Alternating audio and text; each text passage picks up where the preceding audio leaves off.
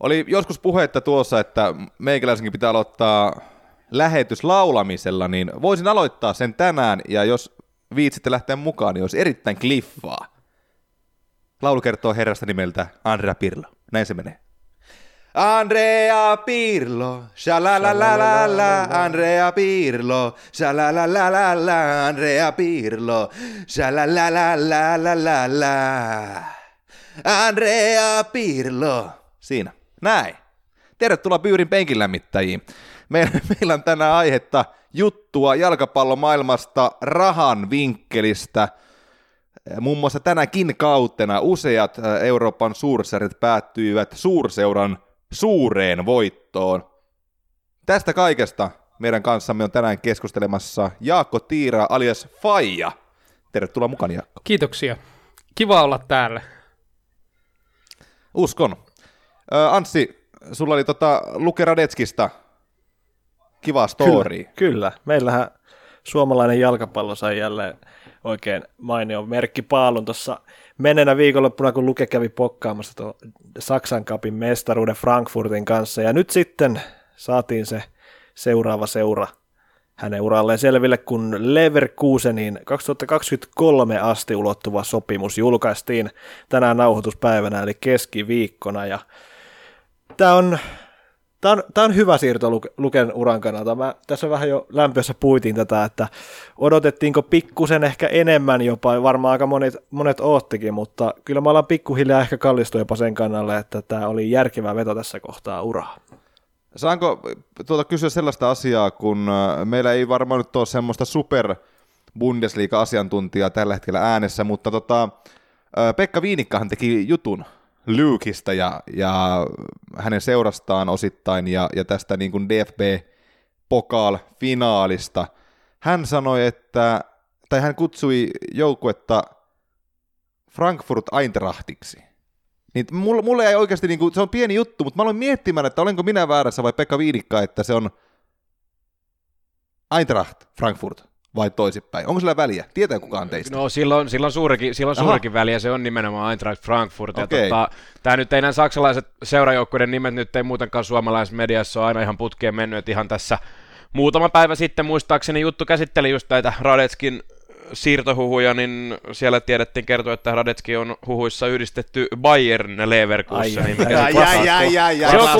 Se on klassikko, mutta kun se ero on valtavan suuri on siinäkin, ja voidaan nyt sitten vääntää se tässä vielä rautalangasta, eli todellakin niin Bayern on Bayerin osavaltio, ja tästä syystä müncheniläisen jalkapallojoukkueen nimi, ja Bayern on puolestaan lääketehdas Leverkusenista, josta syystä Leverkusenin seura pelaa tämän lääketehtaan nimen Bayer alla. Eli näillä se homman pitäisi mennä. Siis mun mielestä tämä oli Jussin osalta tämmöinen jackpot-puheenvuoro. Toissa ei jäänyt enää mitään, ei mitään kysyttävää. Mäpä tuohon Ylen toimittaja, en valitettavasti ole oikein edes yllättynyt, mutta mitä te pojat tuumisitte, jos minä alkaisin täällä puhumaan esimerkiksi Madrid-Atletikoista tai Madrid-Realista tai Dortmund-Borussiasta tai Saint-Germain Pariisista, että City Manchester ja City United, että kyllä nyt... Kyllä se on se on vaan niinku tommoset asiavirheet on aika, ne vaan nakertaa aika paljon toimittajan uskottavuutta, mutta... No mutta toisaalta hei, mitäs jos tehtäisiin niinku näille kaikille keski-eurooppalaisille seuraille niinku... Sitten, eikö se silloin menisi niinku oikein, jos alettaisiin sovittaa sitä Suomi-mediassa, aletaan puhumaan esimerkiksi Frankfurtin Eintrachtista tai Dortmundin Borussiasta. Niin, tai sitten jos leikitään, että me ollaan... Eiku mikä muoto se on, en minä edes muista. Joo, mä en osaa suomen kieltä, mutta tai sitten jos leikitään sillä, että me ollaankin japanilainen media, niin hehän kääntää just näitä nimiä. Park Ji-sung, niin käsittääkseni on Ji-sung Park niin kuin eurooppalaisittain. Joo, ja Kiinassahan on esimerkiksi presidentti. Tai hän Koreasta hän kyllä on itse asiassa Park Ji-sung. Mutta... Joo. Niin. Hyvä, lähti homma taas näin niin kuin perinteisesti alkupuheenvuorossa rönsyilemään, niin palataan nyt vielä hetkeksi tuohon Hrádeckýin. Ja tästä nyt on löytynyt eriäviäkin mielipiteitä suomalaisten jalkapalloihmisten keskuudessa, että onko tämä nyt niin kuin hyvä siirto vai pettymys, niin jos nyt verrataan Frankfurtia ja Leverkusenia, niin onhan niin kuin puhtaasti jalkapallojoukkueena, niin Leverkusen sen kuuluisan yhden pykälän isompi käytännössä joka kausi pelaa europaikoista, eurokentillä, ensi kaudella tsemppärin sijaan Eurooppa-liigaa, mutta on hyvinkin vahva kandidaatti sitten mestarien liigaa seuraavalle kaudelle, ja Frankfurt taas on sitten koko Hradeckin ajan pelannut ikään kuin taitojensa ylärajoilla, ja se nekin, jopa ne ylärajat vielä kaiken lisäksi ylittynyt viikonloppuna sitten tuon cup-mestaruuden johdosta, niin sen Hrádecký varmasti hyvin tietää, että on seuraava steppi, se on turvallinen steppi, ja siitä voidaan keskustella, että onko se liiankin turvallinen steppi, mutta... Mä oon siis sitä mieltä, että se oli liian turvallinen. Sori, kun keskeytin. Mutta... Mihin sä olisit Luken laittanut sitten, jos realistisesti suoraan ykkösmaalivahdeksi? Mä esimerkiksi olisin, mitä sitä olisiko helmikuussa ollut, että esim. Olisi mennyt tuonne Dortmundiin, että pyrkihän on... No se on kieltämättä se, mitä itsekin, että se olisi aika hieno semmoinen seuraava steppi, mutta toisaalta nyt kun katsoo Leverkusen Dortmund, niin tälläkin kaudella 55 pinnaa molemmilla, Dortmund nyt sitten, oliko nyt maaliero vai keskinäis, vai millä se nyt Bundesliigassa ratkotaankaan, niin oli edellä, mutta Dortmund kuitenkin niin ei ole enää sitä, tällä hetkellä ei ole enää ihan sillä tasolla, mitä pari vuotta sitten oli, että ei se nyt valtava ero ole, mutta sitten taas se, missä se valtava ero tulee, sekä Leverkusen että Dortmundin sekä myös jossain määrin Leverkusen ja Frankfurtin välillä on se kannattajapohja ja tämmöinen seura, että Leverkusenhan nyt tunnetaan vielä tällä pilkkanimellä Neverkusen, ikinä ei ole mitään voittanut ja pelaa siellä lääketehtään varjossa kohtuullisen pienellä stadionilla kohtuullisen pienen kannattajakatsomo edessä. Tämmöisiä seikkoja nyt löytyy, mutta puhtaasti jalkapalloilullisessa mielessä niin kyllä toi aika hyvä siirto Lukelta kuitenkin on. Kyllä mä olisin esimerkiksi nähnyt, että Hrádecký olisi voinut olla aivan hyvin esimerkiksi Arsenaali ykkösveska. Nyt ilmeisesti Pepe Reina on lähdössä Napolista, niin jopa Napoli. Kyllä nämä on kuitenkin seuroja, jotka on ihan sitten seuraavalla. Tietysti se on aina riski vähän lähteä uuteen maahan ja uuteen kulttuuriin, mutta mä vaan tietysti... En ole niin Bundesliga-ekspertti, mutta että jos nyt valitaan Bundesliigan tähdistöön, niin kyllä mä näkisin, että sulla on edellytyksiä pelata sitten myös kovemmassa kuin siinä sen sarjan siinä vähän voisiko sanoa P-korin jengissä.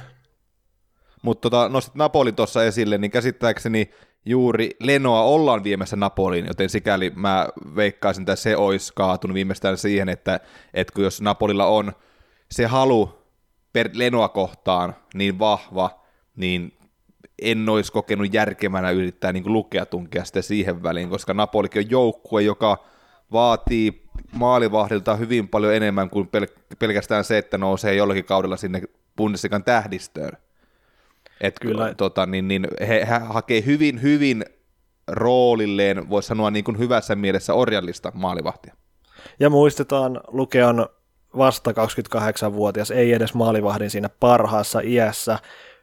2-3 kautta Leverkusenissa siellä edelleen, jos jatkaa tuolla tasolla Bundesliiga parhaana maalivahtina suurin piirtein, niin edelleen, hän on silloin 30, sen jälkeen erittäin hyvä sauma lähteä vielä suurempaan seuraan sitten. Että mun mielestä on hyvä, että hänen agenttina isä Hrádecký on poikansa kanssa pystynyt löytämään tämmöisiä järkeviä ratkaisuja muutenkin uran kannalta aikaisemmissa vaiheissa jo, ja tämä nyt vaikuttaa jälleen semmoiselta, että tähän on pitkän harkinnan jälkeen päädytty.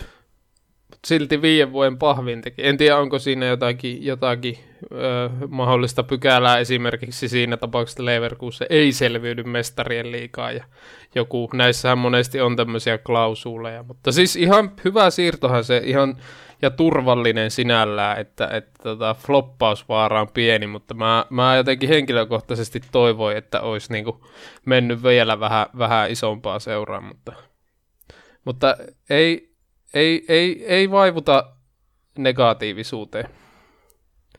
Ei, ja täytyy vielä sanoa, että olen tavannut Pekka Viinikan henkilökohtaisesti, ja hän on ihan hyvä jätkä, mutta Jaakko sanoi, että tuollaista vaan nakertaa tuollaiset. Mutta Pekka Viinikkakaan ei käsittääkseni ole jalkapallotoimittaja.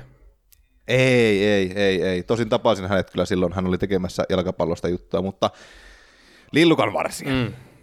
Ota, hyvä kuultelija, tukeva asento. Hae kenties kivaa jotain pientä San Miguelosta tai muuta virkistävää juomaa. Smurfilimpparia. Niin, tai vaikka akuankkajuomaa. niin. Tuttu kummani kultakuumeesta, niin kuin meikäläisen jutukki.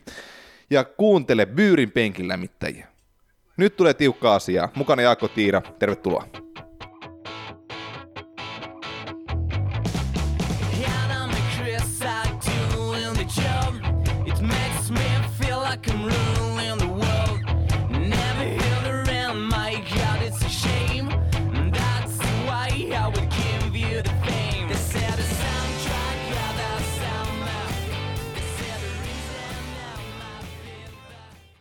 Byyrin penkin lämmittää tällä viikolla kansainvälisessä futiksessa, niin kuin nyt ollaan oltu pari viikkoa muutenkin. Tänään me käsitellään meidän vieraamme Jaakko Tiiran kanssa kansainvälisen futiksen rahakoukeroita, sitä kuinka tietyt seurat jyllää, tasoerot on suuria, sukelletaan jopa FFP:n, eli Financial Fairplayn maailmaan. Jaakko, sulla oli joku tietty avaus... asia, jonka haluaisit ottaa esiin, niin sanottu puheenvuoro. No joo, mä ensinnäkin tuossa... Ja siihen kuuluu ilmeisesti indikaattoreita. Joo, kyllä indikaattoreita nimenomaan, kun inspiroiduin tästä puhumaan, kun tässä on näitä kaikennäköisiä brändiarvotutkimuksia tullut. Tutkimukset oli lainausmerkeissä. Mutta siis, että niinku... hirveän jotenkin yksioikoisesti puhutaan jalkapallotaloudesta, että tämä seuraa näin rikas ja tämä seuraa näin rikas, mutta että oikeastihan täytyy ottaa huomioon, vaikka en siis tässä maalaa itseäni miksikään talousekspertiksi, enemmänkin on politiikkaekspertti, niin kuitenkin, että on erilaisia indikaattoreita, millä varallisuutta voidaan mitata, ja esimerkiksi nämä brändiarvot on mun mielestä ihan höttöä, että sähän saat brändiarvohan heitetään loppujen lopuksi hihasta, ja siihen saa kyllä aika hyvin vaikuttaa sillä, että mitä indikaattoreita painottaa, mutta että varmaan nyt nuo merkittävimmät on tietysti liikevaihto, sitten nettokulutus siirtomarkkinoilla ja sitten palkkabudjetti, mitkä sitten tietysti on ne ja ne varmasti merkittävimmät, mutta että näin niin kuin yleishuomiona, että kun näitä asioita voi tarkastella monesta näkökulmasta, joku tutkimus tuossa muistaakseni talvella kertoi, että Arsenal on maailman toiseksi rikkain seura, koska heillä on muistaakseni futismaailman top 3 rikkaimpiin kuuluvia omistajia, mutta tämähän ei ole hirveästi näkynyt tuolla seuran talouspuolella, niin kuin hyvin tiedämme. Ja kyllä, jos esimerkiksi Manchester United monissa näissä mittauksissa arvostetaan näihin maailman arvokkaimpien seurojen listoille, mutta sitten esimerkiksi jos katsoo näitä tilastoja siitä, millä seuroilla on kaikki eniten velkaa, niin Manu taitaa siellä kärjessä edelleen porskuttaa aika suvereenistikin tällä hetkellä, että tässä just aina löytyy nämä kääntöpuolet sitten. Niin, ja tiettyyn pisteeseen asti ainakin menneisyydessä oli niin, että toi seura, kun se teki voittoa, niin karkeasti arvioituna suurin osa siitä voitosta meni ihan vaan korkojen maksamiseen ja siihen, että se velka pysyy samana, niin onhan toi ihan siis siinä mielessä hullu, että me arvioidaan, tai siis ihmiset, tutkijat, asiantuntijat arvioi jalkapallojoukkueiden arvoja, ja ne monessa tapauksessa yksinkertaistaa sitä koko problematiikkaa, mikä tuohon kuuluu. Yksi toi, minkä niin kuin Anssi nosti esiin, että Manulla jumalattomasti velkaa, että se on yksi niin kuin jalkapallomaailman velkaisimmista seuroista, ja tänään keskiviikkona äänityspäivänä on tullut juttu Ylen sivuille, jossa tilintarkastusyhtiö KPMG on arvioinut tuoreessa listauksessaan maailman arvokkaimmaksi jalkapalloseuraksi juurikin Manchester Unitedin, ja nämä Jaakon mainitsemat indikaattorit, niin ne vaan ovat tässä tapauksessa ollut stadionin, pelaajien, brändin ja mainossopimusten arvo sekä suosio sosiaalisessa mediassa. Että tämä niinku... Tämä jumalattoman suuri vyyhti, kun katsotaan, että Bayern München oli Saksan arvokkain seura 2,55 miljardilla eurolla. Ja Bayernin velka käsittääkseni on 0 tai jotain sellaista, että eihän se niinku... Tämä niin pitäisi suhteuttaa jotenkin ja lopettaa se yksinkertaistaminen. Tota mä oon niin miettinyt tossakin, niin miten toi sosiaalisen median arvo niin jollakin jalkapalloseuran lasketaan. En todellakaan ole mikään talousekspertti, niin kertokaa, valaiskaa viisaa. Mä itse henkilökohtaisesti tiedä. Mä, siis periaatteessa ei kai sosiaalinen media tuo muuta kuin näkyvyyttä ja sitten mitä nyt... No sitä se tuo toki helvetisti. Mitä nyt noihin näkyvyysjuttuihin tulee, niin esimerkiksi... En nyt hirveästi futista seuraa tai seuroja, mutta esim. Manullahan ei ole tänä päivänäkään YouTube-kanavaa, ja Man Cityllähän on sitten tullut jo monta vuotta tosi hyvää settiä YouTube-kanavalle. Että niinku, millä se, että onks, sekin on aika yksioikoista vaan tuijottaa niitä, että paljonko niitä seuraajia on, koska niitähän monet on varmasti passiivisia ja näin, mutta et just sitten tohon liittyen, niin mä nyt ihan tarkkaan muista, mikä taho sen oli tehnyt, mutta joku tämmöinen vastaava tuossa kuukausi sitten Kauppalehti siitä taisi uutisoida, bränditutkimus, ja siinä painotettiin sitten myös tätä liigan mielenkiintoa, ja Juventus ei mahtunut top 10 brändeihin futisseuroissa, mikä nyt mun mielestä tuntuu aika absurdilta ottaen huomioon, että he on kuitenkin 2 kertaa viimeisen 3 vuoden aikana ollut Mestarien liigan finaalissa. No joo, sen uuden logon kanssa, niin toivonkin se melkein, ei ole minkäännäköisissä listauksissa. Mä just olin sanomassa, että ihan oikein heille, että saatana petturit. Paskaa brändäystä. Mutta kuitenkin, että millä sitä sitten arvotetaan, että kyllä mä nyt väittäisin, että Juventus on ainakin yksi maailman tunnetuimmista brändeistä futiksessa. No mä nostaisin tuossa niin kun sosiaalisessa mediassa sen kuitenkin esiin, että mitä enemmän on seuraaja, mitä enemmän on näkyvyyttä, mitä enemmän joku päivitys saa katetta, tai siis mikä se on suomeksi? Kattavuutta. Niin, kattavuutta, just näin, joo. Kattavuutta, niin sitä enemmän sponsorit ja muut, jotka näkyy Manun somekanavissa, videoilla, mitä ikinä, niin hehän pystyy lypsämään, että Nikellekin aika Attulle sanoa, että se on 3 miljardia euroa puntaa se seuraava diili, että niin kuin me käytetään teidän paitoja, maailmassa on tämän verran ihmisiä, jotka seuraa Valioliigaa TV:stä tai muita näyttöpäätteiltä, meillä on tämän verran sosiaalisen median seuraajia, tämän verran meidän julkaisujen kattavuudet on, niin kyllä mä sen sitä kautta ymmärrän ton sosiaalisen median, miksi se tuo niin kuin arvoa siihen seuraan. Mutta voiko pojat alkaa nyt puhumaan siitä kovasta taloudesta? Tämä some- ja brändijutut on aika höttöä kuitenkin. Kyllä, meistähän tulisi saman tien Suomen suosituin podcast, jos me alettaisiin keskustelemaan B2B-myynnistä ja brändi-imagosta ja markkinoinnista. Miten se vaikuttaa yritykseesi? Eep. 5 ohjetta, kuinka saat yrityksesi somemarkkinoinnin kuntoon. 1, perusta FB-tili. Ja se on silleen niin kuin, no joo. Mutta tuossa mä en tiedä, mitä minulle tapahtui äsken. Mun mielestä, kun noita lukuja aina tykkää välillä katella ja seurailla, niin musta se ei ole ehkä ihan niin mielenkiintoista vaan tuijotella noita absoluuttisia lukuja, vaan sitä dynamiikkaa niiden välillä ja pohtia vähän sitä laajempaa kehitystä, että esimerkiksi kaikkihan me tiedämme, että Valioliigan tai englantilaisen futiksen räjähdysmäinen kasvu alkoi Valioliigasta, kun silloin 92 muistaakseni monilla seuroilla, muun muassa Southamptonilla, oli liikevaihto alle 2 miljoonaa puntaa vuodessa, ja nyt Southampton on tässä Deloitte uudessa Money Leagueissä, niin siellä 212 miljoonaa euroa liikevaihto, mutta sitten taas tuossa on niinku sit mielenkiintoista katsoa, että mistä se tulee se raha, että kaikkihan puhuu siitä, että englantilaiset on niin rikkaita, kun on se iso TV-diili,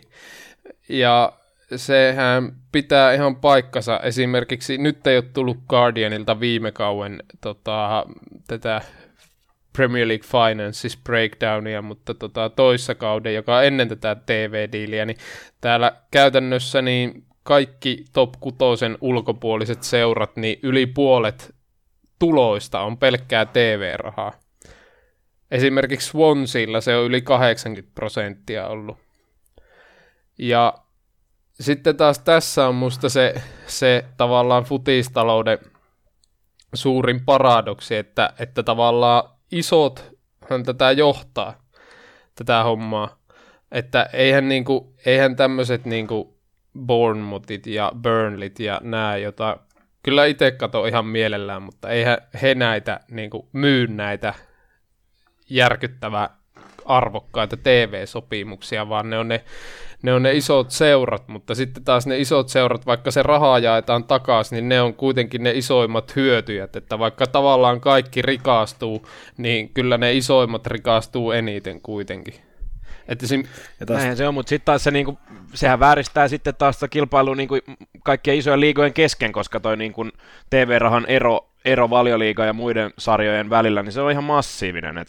Tämä on Deloitte.com-sivuston tämmöinen tilasto vuodelta 2017, niin toi nimenomaan TV-rahoista tuleva summa Englannissa, niin se on niinku reilusti, se on melkein tämä kaavio, niin se on niinku esimerkiksi Saksaan verrattuna, se on melkein kolminkertainen. Ja oikeastaan voisi sanoa, että se on melkein kolminkertainen sekä Saksa, Espanja, Italia että Ranska. Et toki niin kuin Valioliigassa ne isot pysyy isoina, mutta et, niin kuin ne rahasummat, mitä jotkut Crystal Palaceit tai vaikka Bournemouthit. Muistaakseni Bournemouth lunasti Nathan Aké viime vuonna itselleen jollain vajaalla 20 miljoonalla punnalla. Yli 20 miljoonalla. Muistan, tein lehtijutun tuosta siirrosta ja rupesin miettimään, että 20 miljoonaa puntaa. Et hyvä pelaaja, mutta että niin kuin joukkue... Seura Bournemouth, joka pelaa stadionilla, milloin 10 000 katsojakapasiteetti, niin pystyy latoon niin kuin 20 miljoonaa puntaa laitapakkiin kiinni. Niin, sitten taas ei, niin kuin noi häntäpään seuratkaan, niin eihän ne nyt siitä tilanteesta valita, koska niillä on niin kuin ihan ennennäkemättömät summat käyttää rahaa kilpailussa sitten taas säilyä tuossa liigassa. Ja sitten taas se putoaminen, niin se tekee sitten ison loven lompakkoa, ja niin kuin nyt viikonloppunahan se iso matsi taas on Fulham Aston Villa, että kumpi sen ison potin kerää, ja sitten siinä sivutuotteena vielä ihan kiva juttu, että nousee Valioliigaan. Tämä on muuten ihan mielenkiintoinen tämä Bournemouth tästä 2015-16 kauden tästä eritelty näitä tuloja, niin liikevaihto 88 miljoonaa puntaa, siitä 5 miljoonaa on pelipäivän tuloja, 4 miljoonaa sponsori- ja mainostuloja, 1 miljoona noita hospitality ja events, sitten 1 miljoona retail, eli onko sitten niinku tavaramyyntiä, 75 miljoonaa TV-rahaa, ja sehän on vielä se vanha diili, mihin tuo, että nythän se on niinku yli 100 miljoonaa, mitä se TV-diili tuottaa. Jaakko... Niin.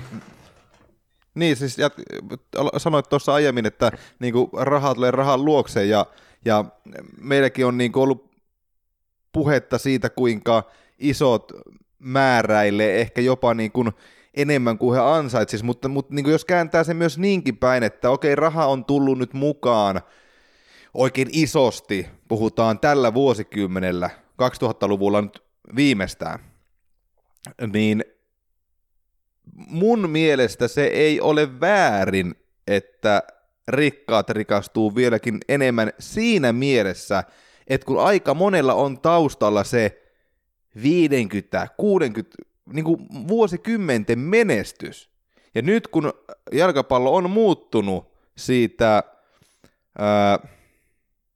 ehkä jossain mielessä niin kuin, junttien lajista kaikkien palvomaksi ja ihannoiduksi ja isojen rahakönttien arvoiseksi lajiksi, niin nythän ne, joilla on ollut pitkä menestys, luonnollisesti hyötyy myös niistä. Okei, on poikkeuksia. On Manchester City, joka on tullut isojen poikien leikkeihin vasta, kun isot pojat pääsivät sinne seuran peräsimeen. Paris Saint-Germain, ei sekään mikään umpiköyhä tai umpirikas seura ollut ennen noita niin kuin Katarin ukkoja, mutta nythän ne on päässyt rahan avulla sinne, missä he on nyt. Mutta sitten on paljon seuroja, jotka tulee sen menestyksen ja historian myötä se arvokkuus.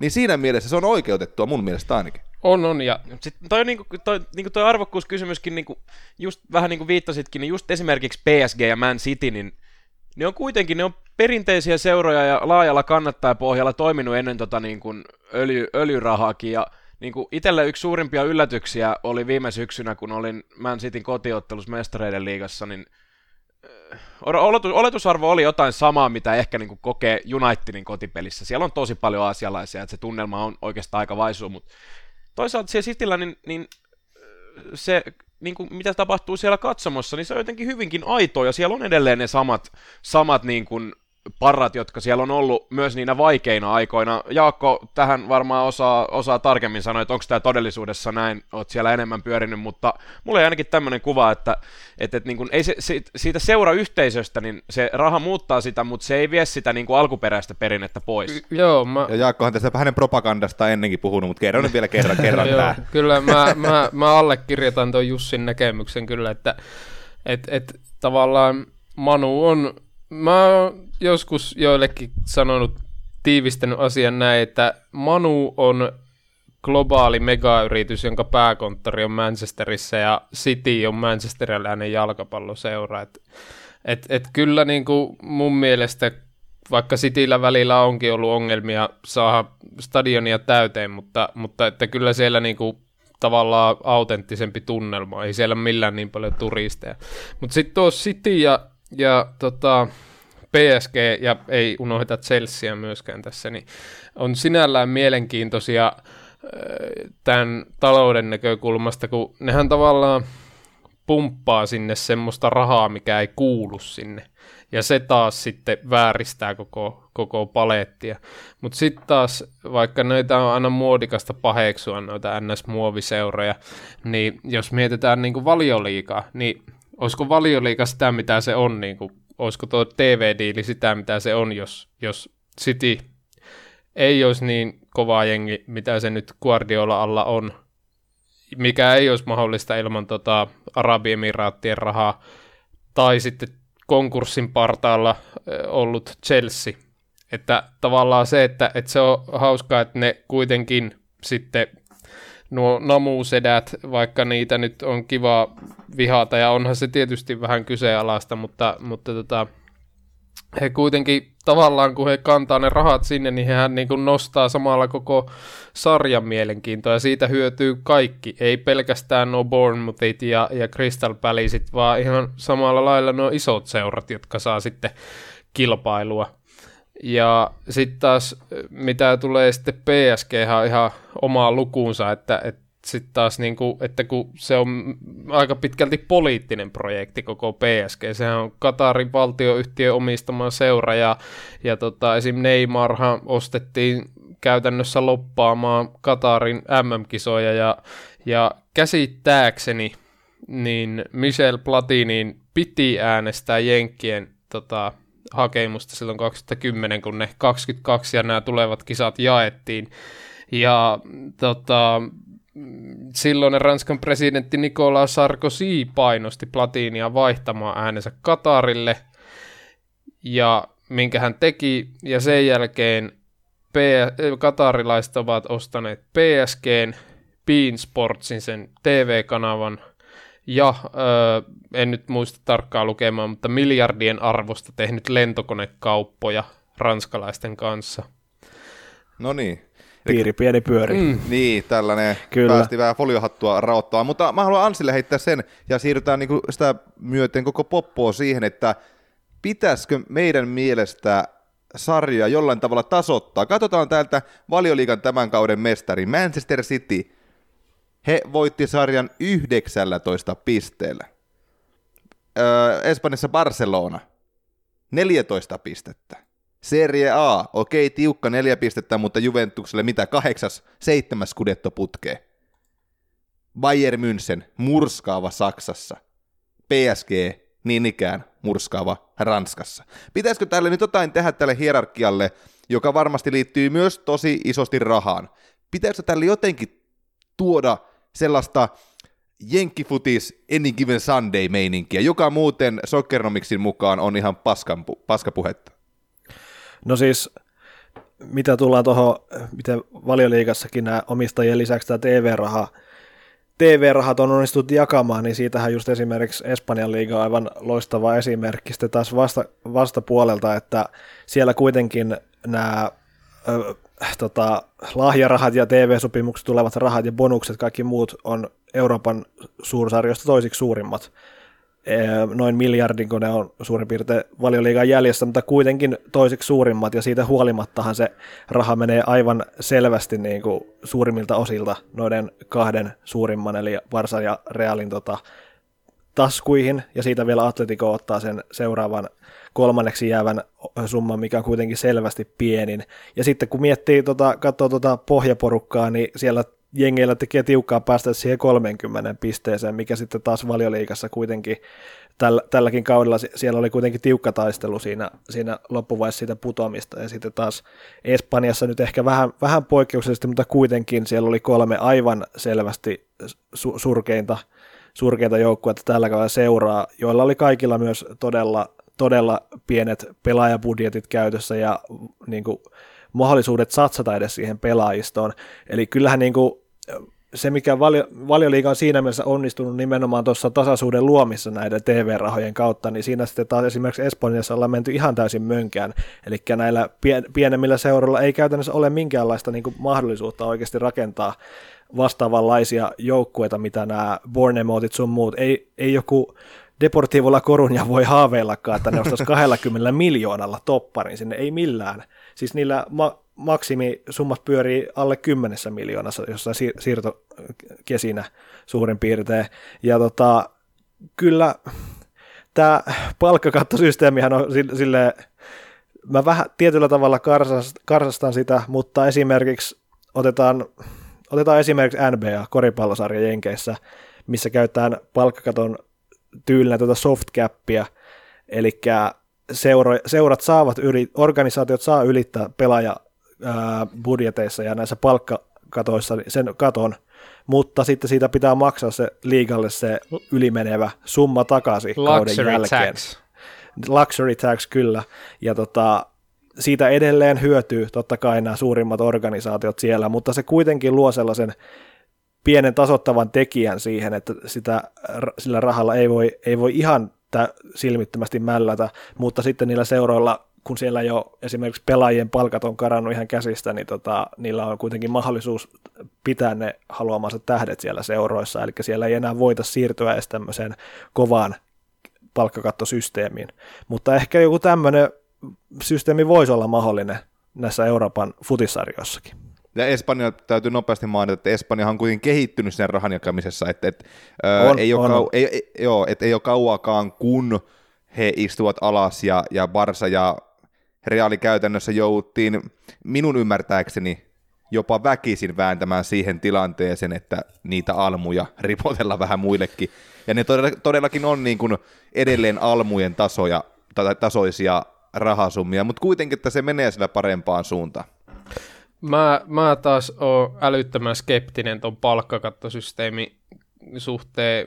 Jenkeissä se toimii, mutta Jenkeissä on suljetut sarjat, joita tasoitellaan drafteilla. Ja tavallaan, että tasoerot, niin kuin en puhu pelkästään urheilullisista, vaan taloudellisista ennen kaikkea. Esim. Manun liikevaihtohan on 6 kertaa isompi kuin noilla Valioliigan pienimmillä seuroilla, niin mihin se asetetaan se, jos esimerkiksi Valioliigaan puuhataan palkkakattoa, niin mihin se laitetaan? Et senhän on käytännössä varmasti täytyisi olla pelaajakohtainen. Niin tavallaan kun nuo pienemmät seurat, niin nehän maksaa tosi harvalle yli 100 000 punnan viikkopalkkaa. Sitten taas Manussa Jesse Lingard ottaa viikossa 100 000 puntaa. Niin tavallaan, ja sitten se ongelma on myös tämän koko systeemin dynamiikka, että kun futis ei ole suljettu sarja, että ainut mahdollisuus, millä se palkkakatto voisi toimia, olisi, että se tulisi koko futismaailmaa, ja en mä kyllä jaksa uskoa, että kaikki siihen suostuisi, koska siis sehän on ihan selvää, että jos me vaikka Valioliigaan tulee joku 150 000 puntaa viikossa palkkakatto, joka nyt varmaan voimme allekirjoittaa, että kyllä sillä rahalla ihan toimeen tulee, mutta kyllähän se nyt varmasti parhaat pelaajat ajaa sinne, missä he voi maksimoida tulonsa, koska niin kuin Ian Wright sanoi, kun ne puhuu näistä Tottenhamin pelaajista joskus, kun heillä on se 100 000 puntaa viikossa seura, omaa palkkakatto, niin ei kyse ole siitä pelkästään siitä absoluuttisesta rahamäärästä, vaan myös siitä pelaajien arvosta, että tavallaan jos sulla on mahdollisuus saada jossakin enemmän, mikä olisi tavallaan se sun arvo, niin sähän tavallaan niin kuin häviät rahaa niin paljon, kun sä pysyt siinä vanhassa alipalkatussa diilissä.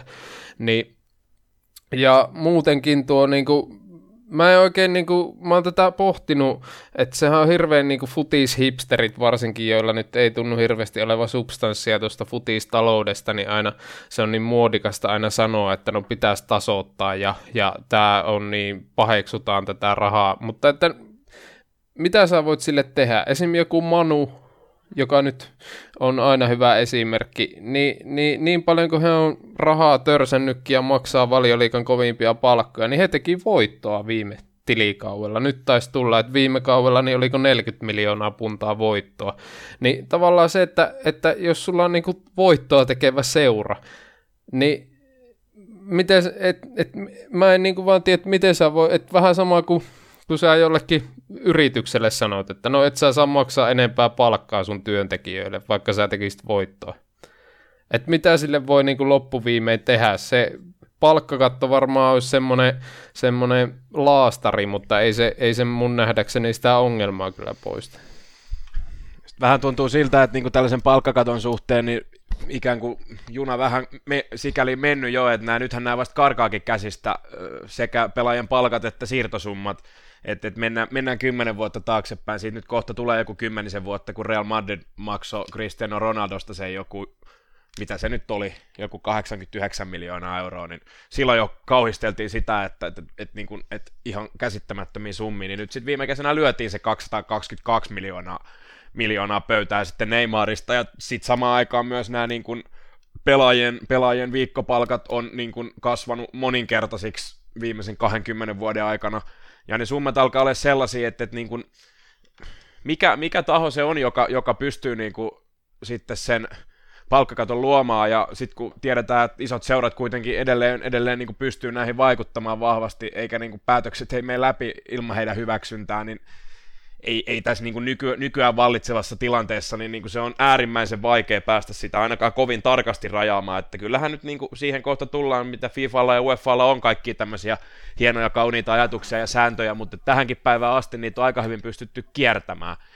niin se, että joku jossakin sarjassa uskallettaisiin tehdä se ratkaisu, että vedetään joku palkkakatto, niin todennäköisesti siihen ratkaisuun ei pystytä just sen takia, että sitten taas se kilpailutilanne sitten muiden sarjojen joukkueita vastaan, niin se vääristyisi. Ja niin kuin Jaakko sanoi, niin tietysti sit pitäisi olla joku koko maailmaa käsittävä palkkakatto, ja se taas on semmoinen asia, mikä ei näin globaalissa lajissa kyllä tule. Niin se on vähän, että haluatko sä ampua itteesi jalkaa? Et ihan sama niin kuin valtioidenkin politiikassa, että periaatteessa, että haluatko sä vaikka jollain tietyllä alalla niin laittaa jotkut tietynlaiset kovat vaikka jotkut regulaatiot, jotka sitten taas heikentää sun kilpailukykyä globaaleilla markkinoilla ihan vaan sen takia, että sä ehkä tasoitat tilannetta johonkin suuntaan. Eihän se ole niin kuin rationaalista. Ja mitä Jussi sanoi, niin en ole itsekään futisipsteri, mutta totta kai mua niin oksettaa tällaiset Neymarin siirrot. Se on, ei mikään ihminen voi olla tuolla. Onhan se liikaa, niin. Kyllä muakin se oksettaa. Mutta mä enemmänkin pahoin pelkään sitä, että se ei ole vielä tässä. Että toi homma, se levii vielä enemmän käsiin, niin, summat sun niin, muut. Koska ne seurat pystyy niin kuin kattamaan sillä kaikella muulla oheistuotolla sekä ne palkat että ne siirtosummat. Et se on kuitenkin niinku riskitöntä, se ei ole, mutta niillä on suunnitelmat siihen, miten kaikki noi pystytään niin kuin kattamaan, ja mikäpä muut toisi niin kuin seuralle enemmän mediahuomioon kuin yli 200 miljoonaa euron siirtosumma jostain ton tason pelaajasta.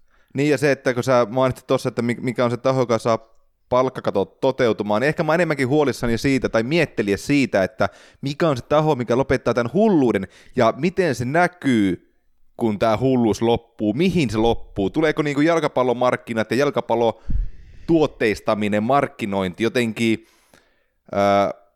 raamatullisella tavalla, vaan että Thamesi vai miten tämä kuuluista joki lausutaankaan, niin se on yhtäkkiä punainen verestä ja tulee niin kuin heinäsirkat tulee ja syö niin kuin Manchester Cityn kotistadionin. Vai mikä on se asia, mikä jotenkin laittaisi nämä kaikki järkeviin mittasuhteisiin? No, mikä on järkevä mittasuhde nykyfutiksessa? Se on hyvin häilyvä asia, mutta johonkin se raja pitää vetää. Mikä se taho on, sitä mä en tiedä. Miten tämä kaikki tulee niinku päättymään? Miten tämä kaikki jatkuva kasvu tulee hidastumaan? Tai mitä se tulee tapahtumaan? Nämä on niinku äärettömän kimurantteja asioita, mutta sellainen fiilis on, että no A, näin ei voi jatkua, ja B, näin tulee luultavasti jatkumaan, ja C, mikä on se lopullinen päätepysäkki? Eihän, jossain täytyy tulla se takaraja. Jossain täytyy tulla se takaraja siihen, kuinka paljon ihmiset satsaa sen oman seuran kannattamisen ja siihen seuraan rahallisen panostuksen. Ei meiltä loppuu maailmasta rahat ja ihmiset tätä niinku menoa. No se, mikä vähän ehkä pelottaa ja mistä nyt joitakin pieniä viitteitä on ollutkin, on se, että niin kuin kaikista suurimmat ja rikkaimmat huippuseurat luopuisi ikään kuin siitä kansallisesta sarjasta ja perustettaisiin joku tällainen Euroopan laajuinen superliiga, niin silloin lyötäisiin niin kuin kaikki jättiläiset samaan koriin, niin se nyt ei tietysti hillitsisi sitä palkkahommaa, mutta sitten ne kaikki olisi siellä niiden järkyttävien jätti-superhypersummien kanssa, ja TV-rahasummat varmasti vielä kasvaisi, ja sitten taas se kuitenkin tuhoisi sitten taas se kansallisten sarjojen kilpailun, niin se on niin kuin semmoinen asia, mitä mä en halua nähdä, mutta se on sitten taas samalla aikaan semmoinen asia, mikä on valitettavan niin kuin mahdollinen skenaario seuraavan 10-20 vuoden aikana. En tiedä, jännä nähdä edes. Tuohan nyt, kun ensi kaudelle muuttui tämä mestariliigaformaatti siihen, että no isot 4 liigaa saa 4 suoraa paikkaa, niin sehän oli ihan tulosta siitä just näiden isojen seurojen painostuksesta, kun nehän suunnitteli julkisesti sitä omaa liigaansa, tavallaan ei siis omaa superliigaa, vaan niinku omaa mestarien liigaa. Sitten ehkä tuo niin kuin tuon epätasapainoisen rahan dynamiikan voi ehkä parhaiten havainnollistaa just tuolla Bundesliigassa, joka nyt on tietyllä tapaa rohkaiseva esimerkki, kun siellähän on tämä 50+1 sääntö, että yksittäishenkilö ei voi omistaa yli 50% seurasta, ellei pysty osoittamaan, että on vähintään 20 vuotta rahoittanut seuraa, niin sitten voi poikkeusluvalla hakea sitä, mutta että niin kuin Bayernhan on aivan omassa sarjassaan siinä, että heidän liikevaihto oli lähes 600 miljoonaa euroa. Toisena tuli Dortmund 332.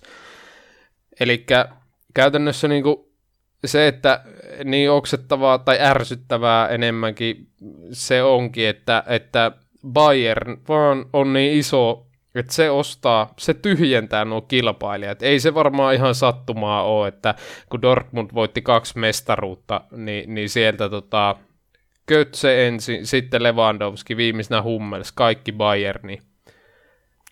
Jep, ja vielä se, että Bayern ei edes tarvitse maksaa mitään tähtitieteellisiä summia niistä pelaajista, vaan ne on loppujen lopuksi aika pieniä summia, mitä ton tason pelaajista he ovat maksaneet, kun verrataan sitten näihin Neymareihin sun muihin, että siellähän niin kuin joku 50 miljoonaakin alkaa olla jo harvinaisuus viime vuosina Bayernin siirtosummista. Että eli siinäkin mielessä se, vaikka se on se talous vähän maltillisempaa ja parempi pohjaisempaa sitten siellä Saksassa, niin silti siellä on syntynyt tämmöinen aivan ylivertainen seura kaikella tapaa sitten.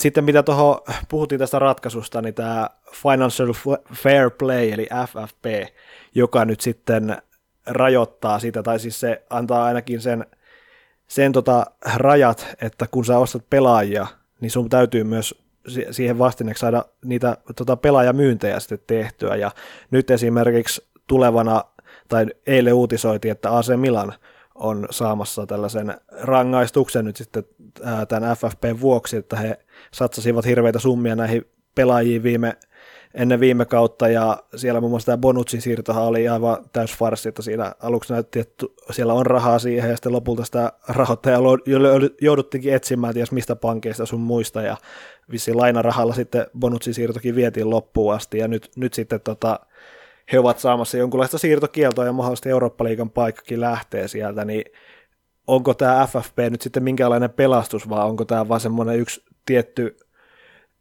tavallaan tämmöinen eri tekijä vaan, jota sitten pyritään kaikilla tavalla kiertämään, ja josta kuitenkin loppupeleissä vaan suurseurat hyötyy? No, sehän... no esim. Yksi tämmöinen FFPn tuli vastaan, yksi tämmöinen FFPn porsaanreikä on sellainen, että itse tässä järjestelmässä, että jos joukkue, joka on, tai siis 2014-2015 kaudelle asti, joukkueet sai poistaa tästä FFP-laskelmasta sellaiset pelaajat, jotka oli tullut seuraan ennen vuotta 2010. Okei, nyt siis vuonna 2018 on erittäin harvinaista, mutta niin kun, kaikessa mahtavuudessaan tämä FFP taitaa kuitenkin tehdä tietyllä mielellä hallaa siihen pelaajamarkkinoihin, pelaajaliikenteeseen, seurojen, voisiko sanoa, harkittuun kasvuun. Se ei ole aina sitä, ei varsinkaan Italiassa tai Espanjassa, ne ei ole mitenkään kalkuloituja nämä heidän niin kuin panostuksensa, vaan sillä lähdetään mopolla moottoritielle. Mutta että niin kuin,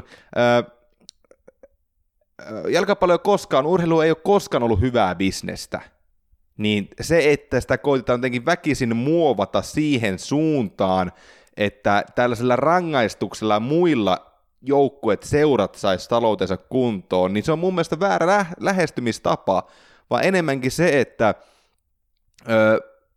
niin kuin La Ligassa muun muassa on tehty, eli he on pikkusen sarjana, organisaationa tasoittanut sitä rahan jakamista, mitä tulee noista televisiodiileistä, ja he on jopa keksinyt sellaisenkin hienon asian, että hei, tehdään tämmöinen laskuvarjopaketti kakkoslaliikaan putoaville. Eli he nykyään, siis tämä ei ole iso juttu niin kuin maailmalla, mutta tämä iso juttu La Ligassa, siinä organisaatiossa, että joukko, joka tippuu sekundaan, niin he saa tiettyjen miljoonien eurojen kokoisen paketin tuolta organisaatiolta, jotta he kykenevät taas suhteuttamaan sitä toimintansa pikkusen pienemmillä sfääreillä. Eli mun mielestä joku tämmöinen olisi oikea ratkaisu, eikä se, että joku isompi UEFA tai FIFA tai mikä ikinä tulee ja alkaa säätelemään todella rajulla kädellä joukkueiden taloutta, kun se urheilu ei ole muutenkaan mitään niin kuin loistavaa bisnestä. Valioliigassahan tuo laskuvarjorahasysteemi on käynnissä, tai käytössä, luin tässä brittilehti Chronicle uutisoi tai arvioi, että Sunderland sai 35 miljoonaa puntaa laskuvarjorahaa Valioliigasta putoamisen jälkeen, että sinällähän Valioliiga on ihan hieno juttu, että siellähän tosiaan on, rahaa jaetaan tasaa, eikä niin kuin Espanjassa, että isot kukot ottaa omaansa ja sitten murut jää muille, mutta että tuohon FFP:hen, niin mä en oikein ole itse vielä osannut siihen suhtautua, että siis sen käsittääkseni ainakin silloin, kun se tuli, niin Platinihan perusteli sitä sillä, että tämä on niinku seurojen tahto, koska silloin 2009 yli puolet seuroista teki tappiota, mikähän on tietysti kestämätön tilanne. Eli tavallaan se, että saadaan seurat niin kuin taloudellisesti hyvälle pohjalle, niin onhan se ihan hieno ajatus, mutta että niin kuin just tuohon ottaisin kiinni, mitä Atte sanoi, että ja urheilu ei ole hyvää bisnestä, niin mä luulen, että se johtuu enemmänkin siitä, että nämä namusedät, joille nämä futisseurat on joko A, harrastuksia, tai sitten B, poliittisia projekteja. Esimerkiksi tämä PSGhän nyt on ihan puhas PR-projekti Katarille, niin kun he tavallaan pumppaa siihen systeemiin semmoista rahaa, mikä sinne ei kuulu, niin sehän taas sitten pakottaa muita ottamaan riskejä, ja se taas sitten ajaa seuroja sitten vähän epästabiileille pohjille, niin tavallaan mä näkisin, että ainut, millä tähän voitaisiin saada järkeä, on, että tulisi tommonen jenkkimallinen ajattelu tähän futikseen myös. Tuossa taannoin luin yhden tieteellisen artikkelin, jossa oli vertailtu tätä siinä oli Valioliiga ja sitten nuo jenkkien isot Big Four-urheilusarjat, ja siinä tutkija oli sitä mieltä, että jenkeissä lähtökohtaa aina tehdä bisnestä, ja Euroopassa mennään sitten menestys edellä, niin tavallaan niin tai niin paljon kuin esim. Arsenal-fanit sitä Stan Kroenkea vihaa, niin tavallaan tämmöisiä omistajiahan tarvitaan, jotka haluaa tehdä voittoa, koska se on ainut tapa, millä tuo saadaan kestävälle pohjalle, mutta sitten taas se, että se vaatisi sitten semmoista regulaatiota, mihin ei taas globaalissa markkinassa päästä, että jos sitten aletaan yhtäkkiä reguloimaan, että kaikkien täytyy tehdä voittoa, niin sitten näillä isoilla seuroilla on aika isoja painostuskeinoja, koska kyllähän me kaikki tiedetään, että joku Valioliigakinhan romahtaisi, jos sieltä nämä isot seurat irtaantuisi johonkin superliigaan, mutta että kyllä mä niin kuin periaatteessa tuossa FFP:ssä on vaan ne porsaanreiät, että ei nyt tarvitse, kun Abu Dhabilaiset laittaa oman firman pystyyn, oman lentoyhtiön, jonka sponssaa Man Cityä 200 miljoonalla, niin hokkus pokkus yhtäkkiä tilit on taas plussalla. Ja he voi käyttää suhteita, ei tarvitse itse perustaa, vaan joku lähipiiristä Abu Dhabista sponssaa seuraa tämmöisellä summalla. Kun Man Cityhän on esimerkiksi näennäisesti tehnyt plussaa. Chelseahän nyt ilmoitti, että he teki plussaa, vaikka hän taitaa olla Abramovicille virallisesti miljardin velkaa, mitä tuskin tulevat koskaan maksamaan takaisin. Mutta että, kyllä mä tavallaan näen, että se FFP ainakin on ihan hyvää siinä mielessä, että ehkä se vähän niin kuin painostaa seuraa edes jossain määrin pohtimaan, että miten voidaan toimia, koska sitten taas se, että jos sä jäät europeleistä ulkopuolelle, niin siitähän tulee kans lovi sitten lompakkoon, että tuo varsinkin mestarien liigahan yksi näistä futistalouden paradokseista, että yhtäältä se sitten niin kuin on se, missä ollaan isojen rahasummien äärellä, mutta sehän nimenomaan lisää tätä, kasvattaa tätä kuilua niiden, joilla on ja joilla ei ole, eli niillä, jotka pääsee mestarien liigaan ja ne, jotka ei pääse. Kiitoksia vierailusta, Jaakko Tiira. Voisin kiteyttää tämän keskustelun, noin 50-minuuttisen keskustelun siihen, että maailma on perseestä ja raha on saastaa. Kiitoksia vierailusta. Kiitos. Kaikki lämmittäjät! Jälleen on kesäinen annos Byyrin penkinlämmittäjä paketissa. Tuossa nyt raha-asiaa väännettiin oikein pitkä tovi, mutta Atella jäi vielä yksi juttu kertomatta. Ja niin oikeastaan tämä oli Jaakko Jake Daddy Tiiran kommentti.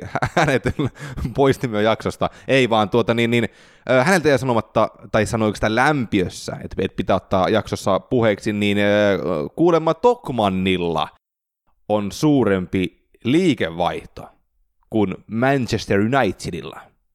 Käykää katsomassa itse, jos ette usko. Tämä on kyllä... Miettikääpä sitä. Niin, miettikääpä sitä ennen kuin menette nukkumaan. Tokmanni on ihan hyvä kauppa kyllä. Nettinappula on täynnä näitä lukuja. Vertailkaa ja katsokaa ja ihmetelkää. Ammattimiehet käy joka toinen päivä Lidlissä ja joka toinen päivä Tokmannissa. Joo, tokikses, niin kuin mulla on tapana sanoa. Nivalassa on lähin Tokmanni, mutta siellähän mä en käy, koska... Se on Nivalassa. Me saatiin sähköpostia tuolta JK:n suunnalta, ja haluamme ottaa tämän tähän lähetykseen, koska me puhuimme Jussin kanssa tässä eräskin kerta siitä, kuinka Tanska ja ennen kaikkea Tanska on hyvä ponnahduslauta suomalaisille pelaajille, ja siellä niin pelaajakehitys on huikeeta tasoa, niin nyt sitten otimme siinä jaksossa myös tuon Hollannin käsittelyyn, niin nyt on sitten JJK:n organisaatiosta 2001 syntynyt Oskari Sallinen solminut 2 vuoden sopimuksen Hollannin pääsarjaseura FC Groningenin kanssa. Parvi jalan jäljillä. Niin, kesäkuussa 17 vuotta täyttävä Sallinen on kuulunut Gröningenin organisaatioon jo vuoden ajan lainasopimuksella JJK:sta. Ja hienoa, että tällainen avoin lehdistötiedote meille lähetettiin, ja mehän otettiin se lähetykseen, koska tämä jälleen kerran tuo esiin ja todistaa sen, että kuinka penkin lämmittäjät on tällaisen niin kuin polttavan puheenaiheen aallonharjalla. Ihan loistavaa. Kiitos JJK. Kiitos Tokmanni Suomi, kiitos JJK. Kiitos. Haluan myös ottaa vielä tähän lähetykseen jääkiekon MM-kisat mukaan. Saanko ottaa? Otan ne silti. No, nyt kun... Ei vaan, tai ihan asiallinen. Palataan kohta. No niin. Tai ihan asiallinen asia. Tuli vaan mieleen, että mikäli kuuntelet haluaisi tällaista materiaalia lisää, tai tällaista materiaalia ylipäätään, niin sitä saa toivomalla. Ja ohjelmaformaatti mulla on tämmöinen idis, kun mä katsoin näitä Kendon MM-kisoja. Ja tässä nyt niin kuin viimeiset 2 viikkoa. Ja mä en pidä MTV Sporttia enää uutistoimistona, vaan se on tuotetoimisto. He tekevät sen helvetin hyvin. Heillä niin kuin on Innasen kautta tullut Veikkausliiga heidän tuotteeksi jossain määrin. Heillä on jääkiekon MM-kisat ja jääkiekko ylipäätään tuotteena, ja heillä on formula tuotteena. Nämä on niin kuin nämä isot tuotteet mun silmään MTV Sportilla. Ja aina silloin tällöin he tekee henkilökuvia. Ne ei ole ehkä niinku niitä perinteisiä henkilökuvia, mutta ne tuo formulasirkuksissa ja muissa lähelle. He pääsee niinku ajajia ja urheilijoita lähelle. Niin mikäli teitä, hyvät kuulijat, kiinnostaisi tällainen materiaali, niin pistäkää meille sähköpostia vaikka osoitteeseen niin penkinlammittajat@byyri.com tai ottakaa yhteyttä Byyrin somekanavissa. Seuraa Byyriä somessa, niin sieltä meihin jotain yhteydenottoa, viestiä, koska olisi mielenkiintoista tehdä niin kuin meidänkin kanavalla henkilökuvia jostain pelaajasta, valmentajasta, seuratoimijasta, periaatteessa taivassa rajana. Olemme muun muassa saaneet myös Lukas Radetskin aikana meille vieraaksi, joten mikään ei ole mahdotonta. Erittäin hyvä pointti. Mennään iholle niin sanotusti. Niin, ollaan tämmöinen podcastien iholla-sarja. Pakko vielä muistuttaa, että mehän oltiin Jussin kanssa tuossa käymässä Tukholmassa viime viikonloppuna, katsottiin siellä Tukholman. Olitte juhlimassa Träkruunorin maailmanmestaruutta. Ei, vaan Luke Radetzkin Cup-mestaruutta oltiin juhlistamassa siellä erään Hammarbyn kannattajan kanssa. Freille terveisiä ja hyviä loppukauden otteluita Hammarbyn mukana. Kyllä, ja pakko kehua se tunnelma tuolla derbyssä aikoita vastaan, aivan päräyttävä. Aftonbladet jopa kirjoitti, että yksi parhaimmista päätytunnelmista molempien osalta niin kuin vuosikausiin, joten ehdottomasti suosittelemme tällä kaudella, jos on chanssi, lähtekää Tukholmaan. Hammarby pelaa siellä aivan sensaatiomaista kautta, siellä on huikea fiilis katsomassa, siellä on lapset, siellä on naiset, siellä on miehet siellä päätykatsomassa, pitämässä jalkapallokulttuuria yllä, aivan mahtava kokemus. Jos ette ole vielä käyneet, tutustukaa ihmeessä. Siis teidänlaisten ihmisten takia Veikkausliiga ei menesty. Hävetkää. Niin just joo. Tämä oli juuri se, että halusin sanoa, että älkää missään nimessä meikö katsoa Veikkausliigaa vaan. Ei nyt kuitenkaan mennä niin kuin väärille raiteille, niin itse kävin myös perjantaina Ilves VPS-pelissä, ja nyt niin kuin Tammelan stadionhan on aina tunnettu erittäin niin kuin hienona, tämmöisenä mukavana stadionina seurata jalkapalloa, niin siellä on nyt lakimuutoksen myötä, niin stadionin jokaisessa 4 kulmassa on siis kaljaterassi, eli kyllä meillä Suomessakin asiat on ihan hyvin. On, ja Tammelan nurmikosta sen verran, että Suomessa on 2 nurmea, aina kun mä näen ne nurmet, niin mä jotenkin tunnen sen ja mä haistan sen, ja mä haluaisin kierriä alasti siinä nurmikolla. Niin Tammelan toinen, ja sitten kyllä Hongan kotistadikka viihtyisä ja hieno tällainen muutenkin infrastruktuurinen rakennus, niin heidän nurmikko on sellainen, että siinä kun pääsis kierimään ilman rihman kiertämään, niin voisi kuolla onnellisena. Nyt taitaa olla aika lopetella tätä jaksoa pikkuhiljaa sitten. Ennen kuin mut foorumilla lynkätään, niin menkää katsomaan ihmeessä Veikkausliigaa. Tämä oli lähinnä tämmöinen, että sieltä voi jokainen käydä fiilistelemässä, että minkälaista se meininki on siellä Lahden toisella puolella. Ja ainahan pitää ottaa paremmista mallia. Näinhän se menee. Se on fakta. Kiitoksia. Kyllä. Ensi viikkoon. Moi moi. Moi moi. Moi.